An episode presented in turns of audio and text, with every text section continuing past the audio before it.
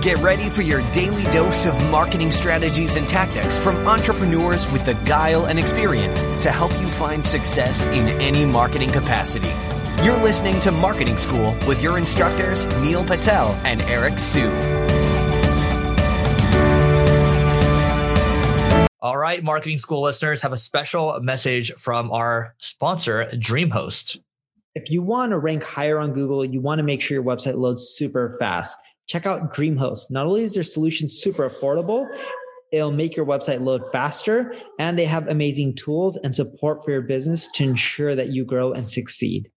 Welcome to another episode of Marketing School. I'm Eric Siu.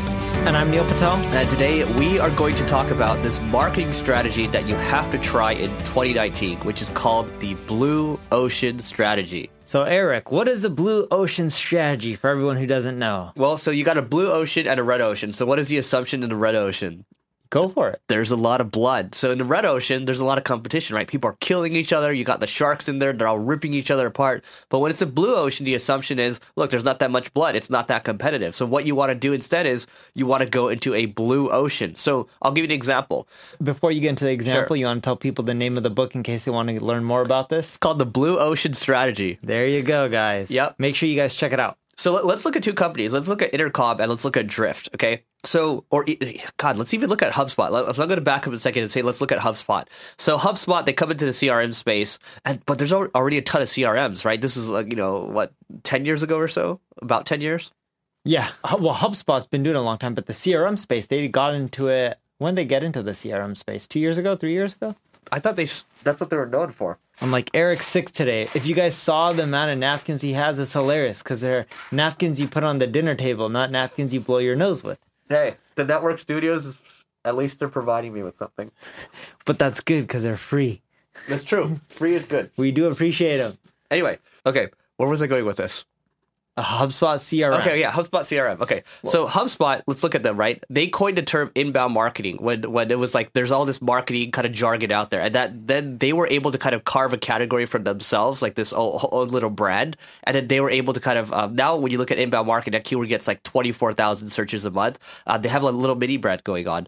So how do you go out there and carve, uh, you know, maybe even repurpose yourself, like Drift, for example, versus Intercom? Drift does conversational marketing, right? Now it's not like they're just like one of these other chat programs like Zopim or Web Chat, like all these other things. They're conversational marketing and they're car- carving little like brand around uh, what they're doing. So it's not that competitive and they can kind of own that space. And that's how you create, uh, that's one example of how you can create like a blue ocean strategy. Uh, but I'm going to let Neil give a couple of good examples too. Yeah, in general, too, the web is changing especially in the software realm, and you guys can learn a lot from software. I'm not saying you have to have a software company, but you can use the strategies for almost anything. A good example of this is Fortnite leverage this tactic as well. Whatever you end up creating, it's just so competitive now. There's a lot of sharks in the water, and it's really hard to differentiate yourself because people can build any kind of technology, create any type of company, sell any product through drop shipping. So, one thing that the web is moving towards is because when I started out a company years and years ago, you would raise money for infrastructure and engineering. Now, infrastructure is easy because AWS. Engineering is much more affordable and readily available. People now raise money for a ton of marketing. Freemium is a good way to separate yourself. And that's what HubSpot ended up doing. And that's what you can do for anything. And I took the crazy drastic approach with Ubersuggest of just making it free. I'm not saying I won't ever charge for it or come up with some sort of freemium plan one day, but just doing free drastically increase my traffic. Every time I release a new feature, I'll get like a 40, 50% lift in traffic and it maintains. And it's a great way to separate myself with me too features because now everyone's like, Neil's free. You guys all have a paywall. I can use Neil's product for free unlimited and even if I make it freemium, they can be like, I can use it freemium without putting in my information or credit card. Yeah, I think the main point here is you zig when other people zag. So whether it's Neil doing something for freemium or carving yourself like into your own little brand, and you're doing something different where you're not necessarily going head on against all the juggernauts out there, and that way you can actually survive. And then when you survive, eventually you can go directly against these guys down the road. But you start out in the blue ocean first, because who wants to jump into the red ocean? You start blue, and you can, maybe you can go into red if you want to down the road. And let me ask you a question, Eric. Who does content marketing these days? Who does content marketing yeah. well? What do you mean? Like Who does it? Everyone, pretty much. Everyone does content marketing. Everyone's a media company. But when you started doing content marketing, when I started, how many people were doing it? Not as much. It wasn't a big thing yet. It's like less than 10 times the amount Right. right, now. right.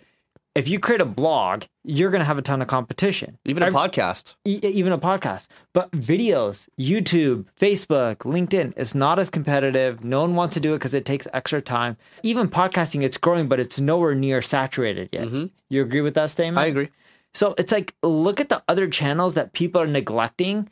And yeah, it's easier to write text. And yeah, text ranks on Google, but why can't you get traffic from YouTube search?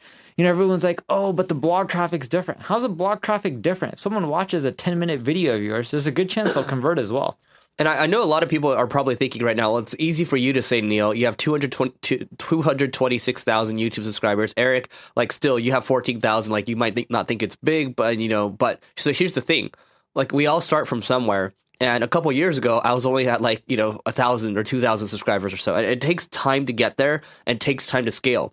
Keep in mind, Neil's been doing this for a while. I've been doing this for a while too, and you can just see it's the the time difference. Obviously, you have to do good work. You have to you know stand for something. You have to be useful to people. But if you can do that consistently, you are going to grow. Your fans will find you, and you're going to do well. So, anything else you want to add? Nope, that's it for my end. All right, that's it for today. But go to marketingschool.io slash stats.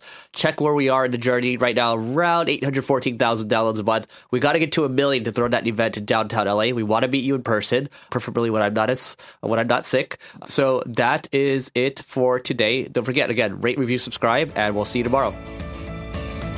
This session of Marketing School has come to a close. Be sure to subscribe for more daily marketing strategies and tactics to help you find the success you've always dreamed of.